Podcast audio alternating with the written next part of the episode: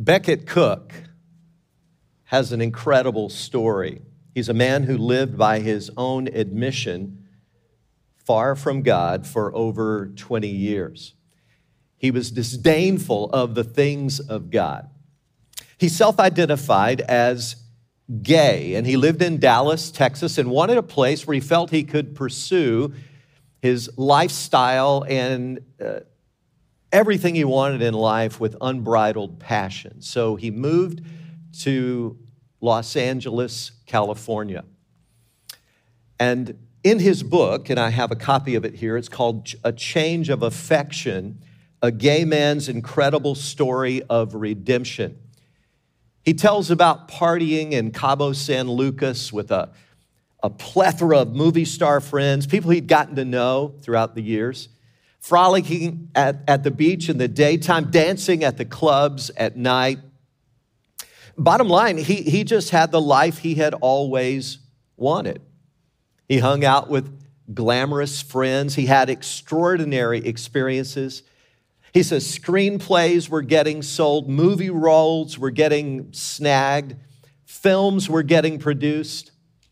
You see, he was a person who kind of despised the mundane life, if you know what I mean, the banal things. He wanted a life at its best and most exciting. Well, he fell into a career as a set designer, he was incredibly gifted at that. And he began to work with stars like Meryl Streep, Katy Perry, Christina Aguilera, Nicole Kidman, Paris Hilton, Oprah Winfrey, just to name a few. There were many, many others. He said, I was having a ball. What more could have I, I have asked for? He said, Look, if somebody had given me the chance to script my life early on, I could not have planned a career and a life any more exciting than my daily life was now. But Becket knew that somewhere deep inside, he knew that something was missing. He would have described himself at the time as somewhere between an agnostic and an atheist. And he felt contempt, suspicion, indeed, disgust for Christians. His words, not mine. Those are the words he uses in the book. But one day at a coffee shop in Los Angeles, he struck up a conversation with a Christian who was confident, socially adept, biblically astute. He asked him questions. The man answered his questions in a straightforward way about homosexuality, about a number of other issues. He gave candid biblical answers, but instead of being repulsed, Becket found the man's answers quite refreshing. And so when this Christian stranger invited him to his church, Becket accepted the invitation and decided to go. Well, the very first service he attended, he heard the gospel preached with clarity. In fact, the pastor was working his way through the book of Romans, and he happened to be in chapter 7. And boy, Becket said, I was just identifying with everything he was saying, and, and I couldn't believe it. I found myself agreeing with it. And at the end of the sermon, the pastor gave an invitation. If you wanted to pray, just come to the front area, and there would be people there who would spend a moment praying with you. And Becket responded. He walked up to one of the prayer team members and he said, Hi, I'm not a Christian. I really don't know why I'm here. I don't know what I believe, but I'm here. And the prayer team counselor immediately said, Okay, let me pray. Let me pray for you. Later, as the congregation continued to sing and worship, Becket went back to his seat to kind of process the sermon and the prayer and the music and, and the people and all that he had experienced at this place. And he said, and I'm going to actually read the words now so I, I'm sure I get them right. I'm reading from verse 19 or page 19. He said, verse, this is the word of God. No. All of a sudden, a giant wave of God's presence came crashing over me. A flood of intense warmth, emotion, and power coursed through me. I didn't understand it at the time, but I now believe it was the Holy Spirit. I had no prior experience with this, no framework for it, and no way of anticipating it, but it was the most penetrating moment I had ever experienced. I was utterly overwhelmed, and I started bawling uncontrollably. It was a kind of weeping that I had never experienced, an extremely deep, retching sob. In a way, he says, it was like an infant's cry, which makes sense considering I had just been born again. And by the way, since that happened on September 20th, 2009, Becket Cook has been a faithful follower of Jesus. He actually went to Talbot Theological Seminary, earned a degree, and has become a wonderful ambassador for the Lord Jesus Christ. Now, try to set aside for a moment, brothers and sisters, the fact that Becket's particular brand of sin was homosexual activity. That's not what this story is about. That's not why I'm telling it. It could have been anything. It could have been lying or gossip or greed that gripped his life. Eh, he, he could have been a, a church going, self righteous snob for that matter. Don't get hung up on his exact sin. But here's the question I have for you How do you account for that kind of life change? What leads to that kind of genuine, radical, soul transforming conversion? How do you explain that? And what would it take for what happened to Becket Cook to happen right here in the Capital District on a massive scale? I, I think God has a plan for that. And I think his plan involves us. You see, the first words that Jesus ever spoke to his disciples, not the first words he ever spoke, but the first words he ever spoke to those people who became his disciples directly to them are, are recorded here in Matthew's Gospel, chapter 4, starting in verse 18. Let me read this section for us. As Jesus was walking beside the Sea of Galilee, he saw two brothers, Simon called Peter and his brother Andrew. They were casting a net into the, the lake, for they were fishermen. Come, follow me, Jesus said, and I will make you fishers of men. That's the phrase I'd ask you to focus on. That first call, that first challenge to the disciples. At once they left their nets and followed him. And then verse 21 going on from there, he saw two other brothers, James, son of Zebedee, and his brother John. They were in a boat with their father Zebedee, preparing their nets. Jesus called them, and immediately they left the boat and their father and followed him. I'm, I'm struck by that. Fishers of men, fishers of people. He didn't say, Now you follow me, and I'll make you all itinerant evangelists with glowing vocabulary where you can sway the masses. He didn't say that. Nor did he say, Hey, follow me, and I will assure you, I'll uproot you from your family and your homeland, and you're all going to be foreign missionaries for me for the rest of your life. Didn't say that. Nor did he say, Look, follow me, and you're all going to get to work for a church. Hallelujah. No, no, all those things are fine. But what he said is something very different than that. And that's what I want to unpack together with you today as we begin this brand new series I'm calling Potency and Proximity. And I think that shortly those two words, it will become clear what we mean by that. So let's dive in. First, I want us to focus on this call this call to follow Jesus. Uh, what I want to say about this is it's more than a call to come and get your sins forgiven. It's, it's more that, that a call to come and pray a little prayer and kind of get your barcode so that when you know you get to the gates of glory, you can just kind of go right through without any hassle. This, this phrase, follow me, if you kind of look at it throughout the Gospels, it's code language for discipleship. It's a radical call to get involved with Jesus in the work to become a co worker with him, an ambassador for him in the work he's doing in the world. So the natural question is well, well, what is he doing? He is doing stuff, he's working, but what is he working at? One of my real favorite verses is in John's Gospel, chapter 5, verse 17.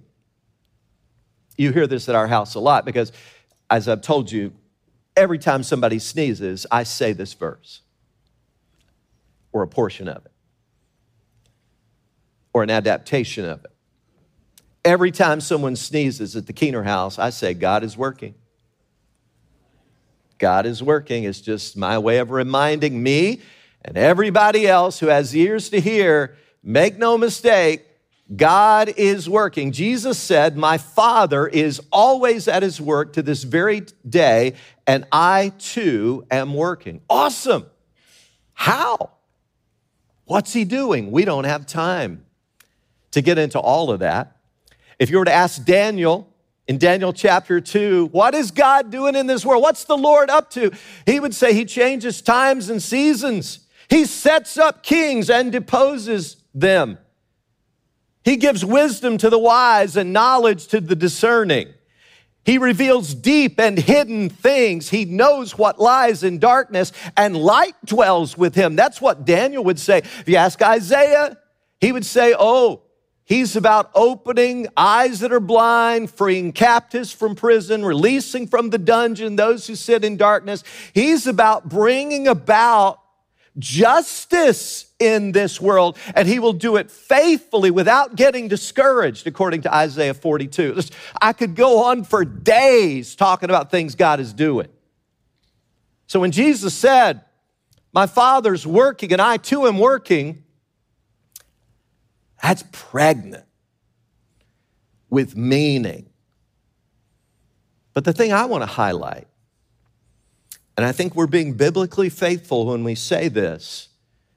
I'm going to suggest to you this month that one of the Lord's key agenda items is to glorify the Father by bringing people, all kinds of people, to Himself. That's what He's doing. He's sovereign. And mysteriously, he's drawing men and women, boys and girls, old, young, people from every socioeconomic strata in this world. He's drawing him to himself, and he wants us to join him in his mission. That's why you're on the planet. Anybody needs a purpose in life? You just got it. Anybody struggling a little bit, wondering, why am I here? What am I doing? What am my life supposed to be about? Well, I don't know how he wants you to earn money, but I'll tell you what your life's about if you're following Jesus. It's about that. He wants you, he wants me to join him in his mission. That's the deal. To introduce people to Jesus that help them get better acquainted until they grow into full maturity in Christ. Now, I didn't say he's called, called you to close deals. Some people hear what I just said and they get, oh, he wants me to hammer people with the gospel. He wants me to get them in a corner and pummel them uh, with answers until they don't have anything to say back. And finally, just to get rid of me, they pray a prayer with me and I close the deal. I feel sorry for a lot of those people who've had deals closed on them like that. They probably weren't really ready. They probably weren't being drawn by the Lord necessarily at that moment, but some well meaning evangelist pummeled them into submission and then went away rejoicing with another notch on the belt. God help us. That's very different than what I'm talking about. He hasn't called us necessarily to be deal closers, although some of you may be very good at that. And if He's gifted you that way and called you to be that harvester, rejoice and celebrate that call and gifting from God. But many of you are going to be seed planters. That's your main role. Others of you are called to get like a big turning plow and plow up the fallow ground that's become hardened. Others of you are called to water the seed. Others of you are called to cultivate. Some of you are called to pull out weeds of doubt and discouragement. Okay? But all of us are to be involved in this mission. And if our hearts are open, here's what I want you to hear. If our hearts are open, He will put us in the right place at the right time to get in on what he is already working at. And that makes life really exciting. Jesus said to them in Matthew's Gospel, chapter 4, verse 19, I will make you fishers of men. Now, I want to talk to you about this, this catch that he promises there because he, first of all, called them to follow, but then he has this, he kind of promises something. The implication, the strong implication, is that I'm going to do something now. It's almost like a promise he gives. So let's talk about that for a little bit. Let's admit, to talk about being fishers of men, fishers of people, sounds strange to us. It's even awkward in our culture, isn't it? Fishers of men? I mean, most of us didn't grow up catching fish for a living, like Simon, Andrew, James, and John did, but uh, because that was their world, they got Jesus' analogy right away. Now, I'm not an avid fisherman when it comes to fishing for fish, but I'm kind of curious. I'd love to see a show of hands, and I'm going to ask you two questions. The first question is How many of you would, would say, loud and proud, hold up your hand, men and women, people of all ages, at all of our campuses. If you are an avid fisher person, you love to catch fish, you love to go fishing. Could I see your hand, please? Maybe you got all the gear. Wow, that's a number of you. Gear, the tackle. You love to go fishing. That's quite a lot of people. I'm actually a little bit surprised at how many. All right, let's change the question. How many of you, you may not be an avid fisherman, but you've caught at least one fish in your life. Can I see your hand? Wow, you've caught at least one fish. Oh, awesome. I wish we could hear some of those stories. It'd probably be kind of cool. I'm not an avid fisherman, but early in my life, I did a lot of fishing because on our farm, we had a large lake and it was stocked with largemouth bass, blue channel catfish, crappie, and perch. And in the early years of my life, we, we ate fish usually at least once a week and fish from our own pond. I did a lot of fishing in creeks and lakes and rivers. I did a lot of fishing. So I can say, I, with integrity, I have caught hundreds and hundreds and hundreds and hundreds of fish in my life. Although I'm certainly not an expert. But I can tell you, I think I've fished enough to know there are at least a couple of cardinal rules you better be aware of if you're going to try to catch fish.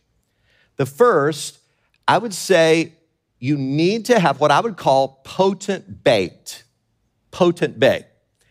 I've fished with artificial lures, with worms, with grasshoppers, with minnows, with all kinds of stuff, all different kinds of creatures and what.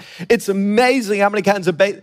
But you better have bait that is attractive to the fish, what I'll call potent bait that will get the fish's attention. Okay, that's cardinal rule number one. And the second that I'll mention is you have to have proximity to the fish. You have to go where the fish are. Everybody, watch this. If you're fishing here, but the fish are over there, you ain't catching any. You got to have proximity to where the fish are. So, two things potency and proximity are both vital. Now, I know that this fishing analogy I'm using is imperfect, so you can't push every part of it. But the most effective fishers of people I've ever known have both of those potency and proximity. They have lives that are spiritually potent, and the quality of their lives is attractive to unbelievers. In Jesus' words, they're kind of salty. They've not lost their saltiness.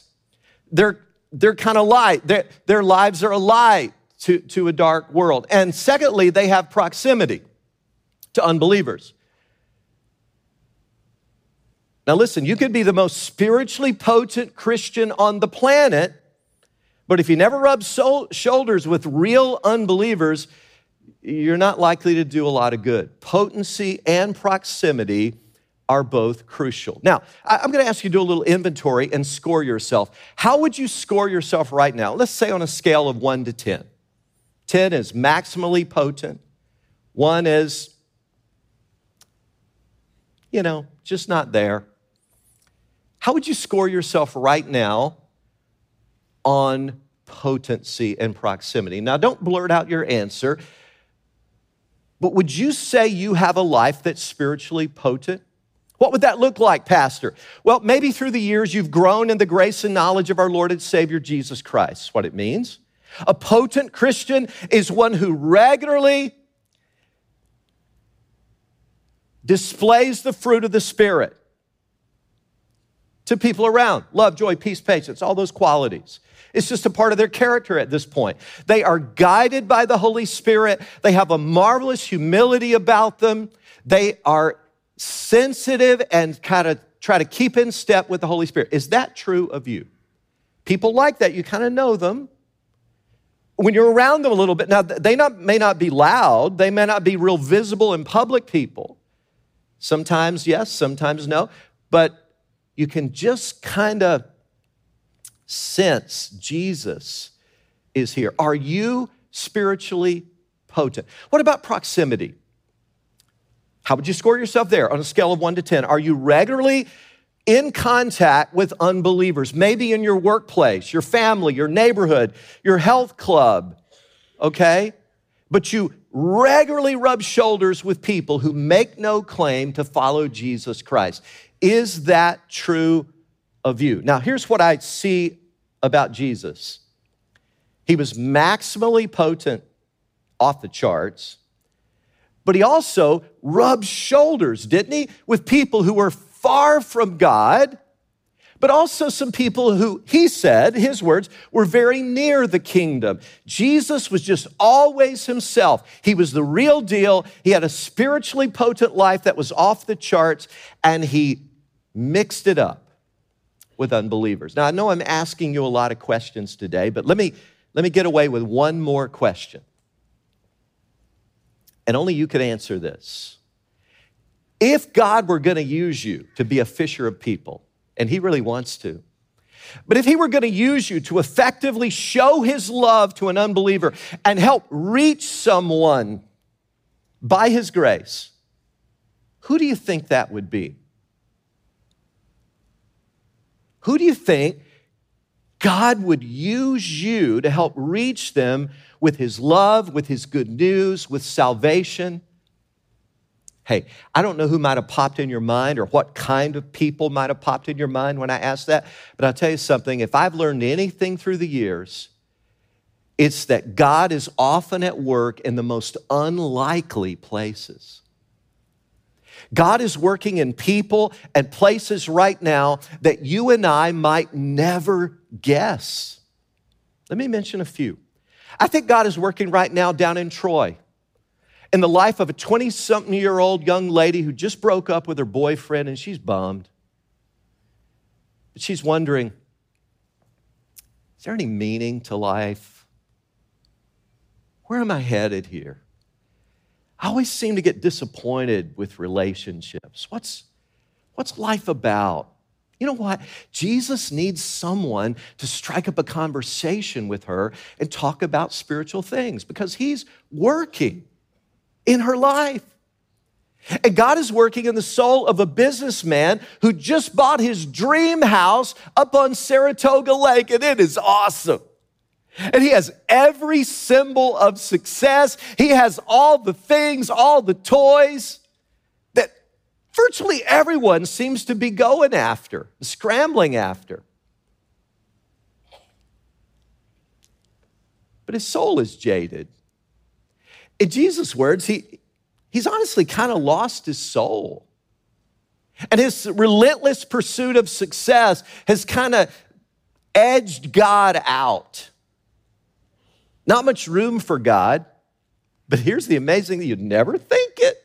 But God is actually working right now in his life, softening this man's hardened heart. And Jesus just needs someone, I don't know who, he needs someone to strike up a conversation. I believe Jesus is working right now up in Half Moon in the life of a teenager whose mom and dad just split up. He didn't see it coming. And man, is he angry. He's angry at life. He's angry at God. He's angry at his parents, even though he loves them. And he just is gripped with fear right now as he thinks about going back to school this fall and facing all these people again. And what is it all going to mean? Jesus just needs for someone to strike up a conversation with that young man. Hey, I, I could go on and on, but, but I think he's working in the life of a homemaker right now in Latham. Boy, she's stressed. She's She's couriering her kids around to every conceivable event and she's trying to make her husband happy and, and she's trying to be, you know, uh, the kind of person that, that is a likable friend, but she's trying to keep up with the Joneses, but the stinking Joneses keep buying things she can't afford and it's bumming her out. And the stress just builds and builds and builds. And so Every night, she medicates her stress and her pain with excessive amounts of gin. She's in a lot of pain and just, just feels sick with envy. God, Jesus just needs someone to strike up a conversation with her. You see, God's at work in the most unlikely places, preparing hearts and minds and getting people ready to receive the good news of the gospel. And Jesus just needs some followers. Followers. People who said yes to that call, follow me. Jesus just needs some followers who are alert enough to see where he's working and to dare to get in on it. Now, brothers and sisters, that's what I'm encouraging you to do. I, every day, I urge you every day to get up and to meet the Lord every morning with a prayer that looks something like this Lord, help me to be sensitive today to where you're already working. Amen. And let me get in on it. Cuz I can't do I can't do anything by myself. I have no power to change anybody or to make anything happen. I can't do any miracles, man. I can, I can barely get out of bed some days. But Lord, you can. You can change lives. Just let me have the sensitivity to see where you're working. I just want to get in on it. When you do that, life will become a grand adventure. You will be amazed at the places God puts you and the people He allows you to talk to. Are you following Jesus in that kind of radical way? You know, when we go back to this passage in Matthew 4, it's, it's kind of interesting In verse 20, it says, when he gave this challenge at once, it says, referring to Simon and Andrew, it says, they left their nets and followed him. And then down in verse 22, similarly, talking about James and John, the sons of Zebedee, it says, immediately they left the boat and their father and followed him. And here's the deal their lives were not problem free after that, I will assure you. It was not a walk in the park. Discipleship is not that way. One of our wonderful pastors here at Grace sent me a little quote some weeks ago that I absolutely love. It's from a guy named Mark Gungor. And the quote that Warren DeLallo sent me says this It says that if done properly, being a pastor is a walk in the park. Jurassic Park, but a park. Oh, I love that. Uh, it's the best description of ministry I think I may have ever heard. It's a walk in the park, Jurassic Park, but a park. And the life for these disciples was not a walk in the park, it was full of challenges, but they got in on the very heart and essence of what the Lord was doing, and that's what He wants for us. He wants us to be actively engaged in the great harvest, the catch of people that He Himself is drawing and in whose lives He is already working. Now, here's the exciting part. We have a perfect opportunity to do that through Alpha this fall at Grace. Alpha begins on Tuesday, September 13th. That's just five weeks, five weeks from this coming Tuesday. And every Tuesday evening for 11 weeks in a row, people will come to hear more about Jesus and about what he has done for them. Now, if you're a Christian, Alpha is not technically for you. It's designed for people who don't know Jesus Christ yet. They don't have that saving relationship, or they're really not at all sure about that. Now, if you're bringing one or more people who don't believe yet, then you can certainly come with them to Alpha. But you're going to be hearing a whole lot more about Alpha in the next five weeks and beyond. So here's what it's going to look like. Each Tuesday at Latham, the sanctuary will be transformed into a sort of life saving station. People from all three campuses will be involved. We'll share some food together. We'll listen to a talk together about some aspect of the gospel. And then we'll sit around tables and have real candid discussions about life, about what we've just heard, about what it means to be a follower of Jesus. And I believe God is going to do immeasurably more than all we ask or imagine. I think He's going to save souls and transform lives. Now, when you came to worship today, I hope you received a card, something like this. If, if you did, and if you don't have this, don't sweat it right now. Just try to get one out in the lobby area at the information center before you leave. But I hope you got a card like this. It says 1102 on it. And that refers to Luke's gospel, chapter 11, verse 2, which is the start of the Lord's Prayer there in Luke's version, okay? So I want you to take this card and look at it. On the other side of the card is a place for you to write down some names. I encourage you to do that. Write down names of people who, as far as you know, don't right now have a saving relationship with Jesus Christ. Write down their names and begin to pray for them by name. You may want to pray for more than three people. That's cool. You may want to get more than one of these cards, or you may want to start your own list, which would be a neat thing to keep going through the weeks and the months and the years and invite these people to Alpha. Now, here's what I've noticed through the years. I've had a front row seat to this for decades now. People who come to know Jesus Christ usually have three things in common. You'll be hard pressed to find someone who's come to know the Lord, really know the Lord, that these three things were not all in place. Number one, they had someone pray for them by name. Number two, they knew at least one Christian that they really respected, at least one. And number three, they were exposed to a clear presentation of the gospel. If we do this well, well, Alpha will involve all three of those dynamics. By the way, remember the story we started with Becket Cook? Becket tells how his sister in law, Kim, never looked down on him like most Christians did. She never condemned him or ridiculed him for his lifestyle, but she also never compromised her biblical convictions. And at family gatherings, when he would go back to Dallas for Christmas or to be with the family on some occasion, he would talk about guys and she would talk about God. But she didn't love him any less because of his lifestyle. She just kept treating Becket kindly and with unconditional love. And Kim, his sister in law, did one other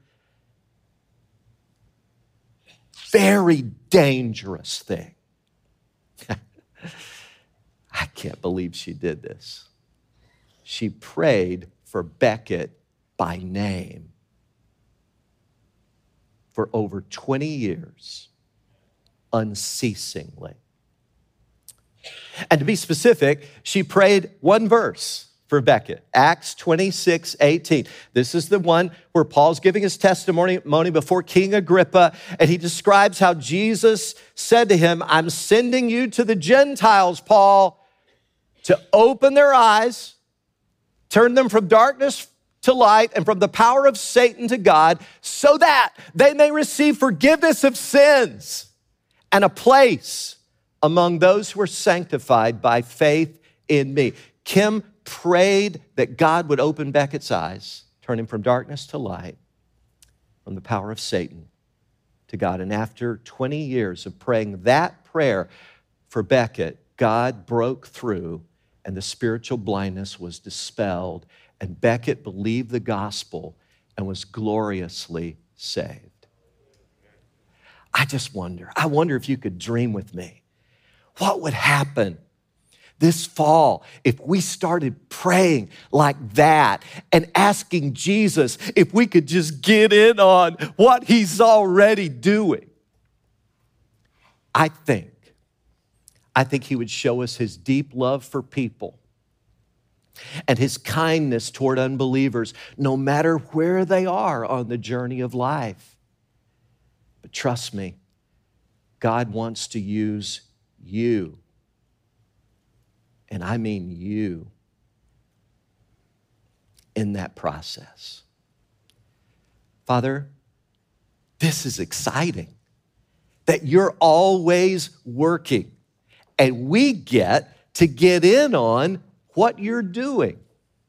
Thank you that we get the privilege of representing you, and we hope to do it well in this world, to give people the right impression of who you are. So, our prayer, Lord, as we launch into this exciting adventure throughout August and all throughout the fall, is that you would love people. You would love people through our hearts you would walk through our feet. You would serve people through our hands. You would see people through our eyes. You would hear people through our ears. That you would weep for people through our tears. and that people who right now are far from God would be gloriously saved. In Jesus' name, amen.